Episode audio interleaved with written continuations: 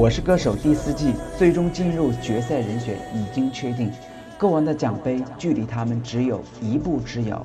歌手想要拿到最终的歌王奖杯，他们是否都已经准备好了呢？他们又会请到哪一位帮帮唱嘉宾助他们一臂之力呢？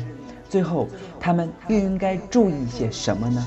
我是歌手歌王之战城市音乐日记为你奉上歌王宝典。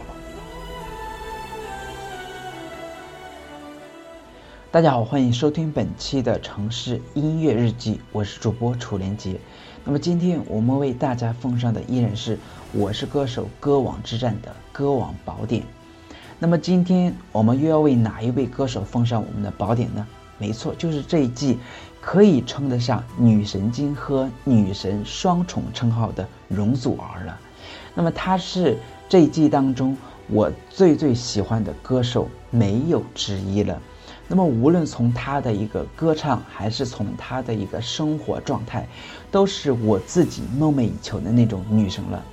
那么刚开始的她加入歌手之战当中，排名并不是特别的一个理想，于是她就决定留在了湖南长沙，认真准备和排练自己的比赛曲目。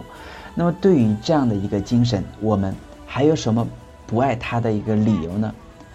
那我们。扯得有点远了啊，我们返回来再来说说他在歌王争霸战当中的一个帮帮唱嘉宾吧。据说是红得发紫的陈伟霆，那么他应该算是这一季当中帮帮唱唯一的一个非专业歌手的演员吧。反正每一季的一个帮帮唱嘉宾当中，都会有这么一位演员来助阵，并且帮唱的一个歌手最终的成绩都不错。难道我们的歌手容祖儿是要拿歌王桂冠了吗？那居然他们的组合成立了，那我们就只剩下对于他们歌曲的一个期待了。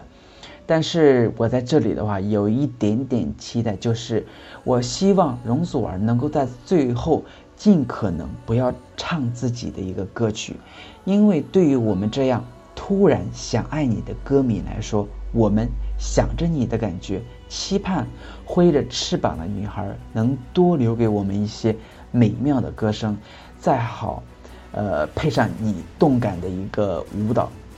那所以这一期的一个歌王宝典，对于容祖儿的一个法宝就是牵着帅哥的手，舞动整个小宇宙吧。好，那么这一期的歌王宝典之容祖儿就到这里了。那下一位，我们又要为哪一位歌手奉上我们的宝典呢？请大家继续关注我的城市音乐日记。